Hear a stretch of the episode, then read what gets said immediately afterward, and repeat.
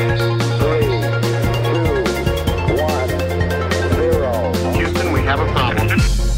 Pessoas perfeccionistas sofreram mais durante a pandemia de Covid-19. São as conclusões de um estudo feito por uma equipa de investigadores da Faculdade de Medicina da Universidade de Coimbra. E para perceber de facto qual o papel do perfeccionismo no sofrimento psicológico durante a pandemia, temos connosco em direto uma das investigadoras, Ana Telma Pereira, a quem agradeço desde já a disponibilidade. Eh, como é que, afinal, o perfeccionismo afetou de forma negativa a vida das pessoas durante a pandemia de Covid-19? Olá, boa tarde.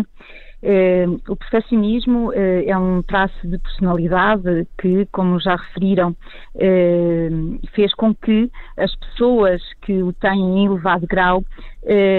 sofressem mais na pandemia de Covid-19. sofressem mais na forma de mais sintomas de ansiedade, depressão e stress. E nós verificamos que isso aconteceu porque as pessoas com este traço eh, em elevado grau, tiveram mais medo eh, da Covid-19 e eh, preocuparam-se mais e eh, ruminaram mais, eh, nomeadamente acerca das potenciais consequências para as suas vidas e para a sociedade e presumivelmente para o alcance dos seus objetivos de vida, para os seus padrões de desempenho, que tendem a ser padrões elevados, exagerados e exigentes, e tudo isso. Que já em condições normais tem aqui alguma ansiedade associada, Natalma Pereira, mas para quem nos está a ouvir, quais são os parâmetros que avaliaram concretamente para chegar a estas conclusões? Conclusões? Ok. Eh, eu estava aqui, enfim, a responder à pergunta eh, que me fizeram e a perceber-me de que eh, talvez seja importante começar também por explicar um pouco o que é o perfeccionismo, não é? Porque há um pouco a ideia, às vezes, de que é uma coisa positiva e, eh, na verdade, eh, a maior parte das vezes, e como de resto também se mostra neste estudo, no contexto específico da pandemia, mas como já referi também de um modo geral na vida das pessoas, é mais negativo do que positivo, no sentido em que está associado a sofrimento, à ansiedade, de um modo geral. As pessoas eh, muito perfeccionistas têm uma tendência para estabelecer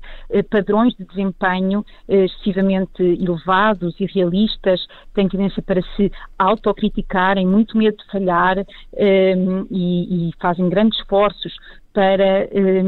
evitar falhar. Aquilo que nós avaliamos foram uh, diversas componentes de perfeccionismo, facetas deste traço de personalidade, nomeadamente o perfeccionismo autocrítico, que tem a ver precisamente com, como o nome indica, para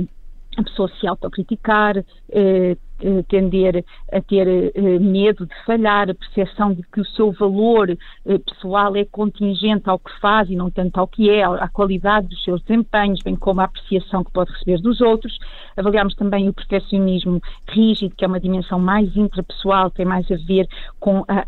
a autoexigência de padrões de excelência e também o perfeccionismo mais narcísico, que tem a ver com Uh, tendência para exigir aos outros padrões de desempenho, mas mais do que isso tem a ver também com uma exigência, uma necessidade de que os outros reconheçam no próprio uh, superioridade, perfeição, grandiosidade, uh, prerrogativas especiais.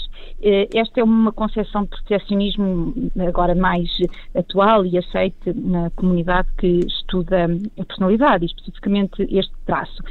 depois estudamos também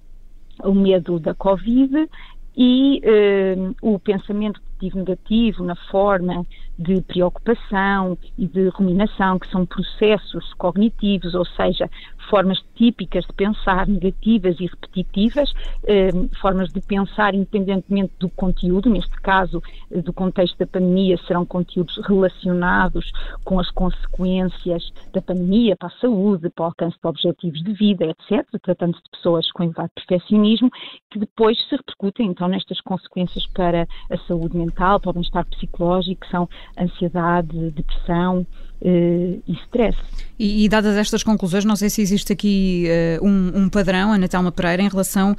à predominância deste tipo de, uh, de, enfim, de comportamento nos homens, nas mulheres, é mais comum em algum deles, nos jovens, em pessoas mais, mais velhas? Olha, o perfeccionismo, enquanto traço de, de personalidade, tende a distribuir-se de uma forma mais ou menos simétrica, normal, na população, ou seja, a maioria da população tende a ter eh, níveis médios e depois eh, algumas pessoas têm níveis muito elevados e outras níveis mais reduzidos. E tende a não haver, mesmo na nossa investigação, e este traço de personalidade já é estudado no Instituto de Psicologia Médica há cerca de duas décadas, e, e, na nossa investigação, e também um pouco por todo o mundo, não é muito comum aparecerem diferenças de género. Já em relação ao, ao outcome do que nós estudamos, ou seja, aos sintomas de depressão, ansiedade e stress, no modo geral, sabemos bem que são eh, mais comuns no eh, sexo feminino, nas mulheres, bem como eh, preocupação, arruminação, estes processos cognitivos que ligam o traço de personalidade ao, ao, resultado de ter mais sofrimento psicológico, não é? ao estado emocional. E também no nosso estudo verificámos isso, que eh, estes aspectos eram mais comuns, mais prevalentes no sexo feminino, mas, e isto é que é também eh, muito relevante, é que o efeito pernicioso do perfeccionismo ehm, este efeito de aumentar o sofrimento psicológico em contexto pandémico verificou-se independentemente do género, ou seja, eh, eh, tanto homens como mulheres, se tiverem níveis elevados de eh, perfeccionismo, principalmente o perfeccionismo negativo, porque o perfeccionismo é mais negativo do que positivo, mas também pode ter algumas facetas, enfim, menos negativas. Eh, tanto homens como mulheres eh, sofreram mais e, e, em situações destas de crise global de saúde que poderão repetir-se e por isso é importante estarmos alerta para isso. Agora, é importante também eh, termos em conta que eh, as mulheres estando mais expostas a outros fatores de risco para sofrimento psicológico, nomeadamente eh, prevalentes e, e que tiveram mais salientes durante a pandemia, como por exemplo a sobrecarga de tarefas, a acumulação e a maior dificuldade de conciliação, por exemplo, entre o trabalho e a família, a prestação de cuidados a menores e a idosos e a acumulação com tarefas domésticas, que foi muito mais exacerbado durante a pandemia, principalmente nos confinamentos, se, além disso, que já atinge mais as mulheres, forem perfeccionistas e, portanto, eh, pretenderem eh, suceder muito bem, ser muito uh, exigentes, uh, procurarem a perfeição em todas essas tarefas, obviamente que estarão muito mais sujeitas aos efeitos negativos deste traço e das circunstâncias específicas, adversas, negativas, eh, imprevisíveis e difíceis associadas às situações de crise, nomeadamente das pandemias. Portanto, esta avaliação está, está feita, os efeitos de facto nas pessoas perfeccionistas da pandemia, as pessoas sofreram mais durante, durante a pandemia, as pessoas têm este traço, eh, enfim, de personalidade. Uhum. E agora, Ana Telma Pereira, o que é que, no que é que isto se pode traduzir na prevenção, no tratamento psicológico destas pessoas? Olha, uh, de um modo geral, uh, importa, e, e agradeço pela oportunidade de estar aqui também a fazê-lo, importa divulgarmos uh, esta ideia uh, de que uh, o perfeccionismo não é uma coisa boa. Sabe-se também, e nós em breve também teremos a oportunidade de estudar isso, porque, como disse, no nosso Instituto já estudamos este traço há muitos anos. Foi o diretor do nosso Instituto, o professor António Macedo, que começou o estudo deste traço em Portugal, do perfeccionismo. Nós sabemos que é um traço que tem aumentado. Uh, uh, ao longo principalmente das duas últimas décadas, afeta cada vez mais esta geração de jovens, os millennials, e então é preciso desde logo nós divulgarmos a ideia de que não é uh, uma coisa boa e tentarmos fomentar uma mentalidade de mais cooperação e de menos competição, tentarmos fomentar a compaixão e a autocompaixão, sabemos que são antídotos importantes contra este veneno que é o perfeccionismo. Isto, de um modo geral, para a população em geral. Depois, em termos mais uh, clínicos, digamos assim, em termos mais uh, terapêuticos, em termos de implicação clínica, importa avaliar sistematicamente este traço, tentarmos pesquisar junto das pessoas em sofrimento psicológico se efetivamente eh, têm níveis elevados de perfeccionismo e de outros traços negativos, eh, que não obstante eh, serem muito difíceis de alterar, porque é difícil alterar a personalidade, porque a personalidade tem um forte, um fortíssimo componente genético, não é, com o qual nascemos e que vai sendo reforçado ao longo da vida pelas circunstâncias do ambiente, ainda assim é, é possível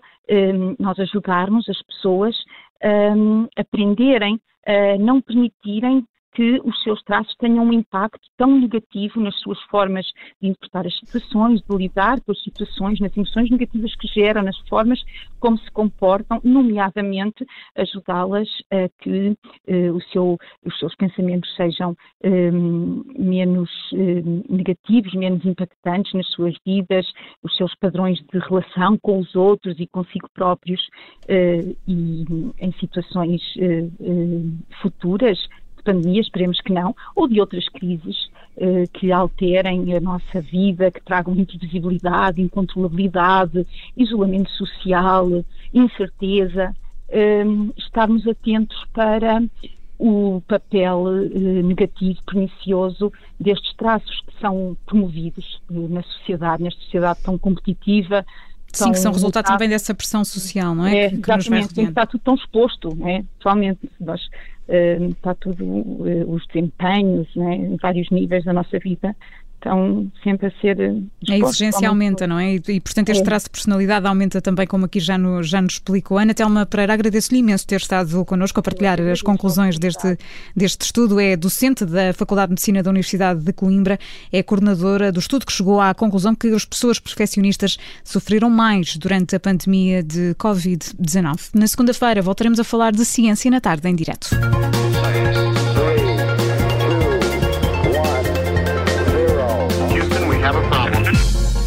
Obrigada por ter ouvido este podcast. Se gostou, pode subscrevê-lo, pode partilhá-lo e também pode ouvir a Rádio Observador online em 98.7 em Lisboa e em 98.4 no Porto.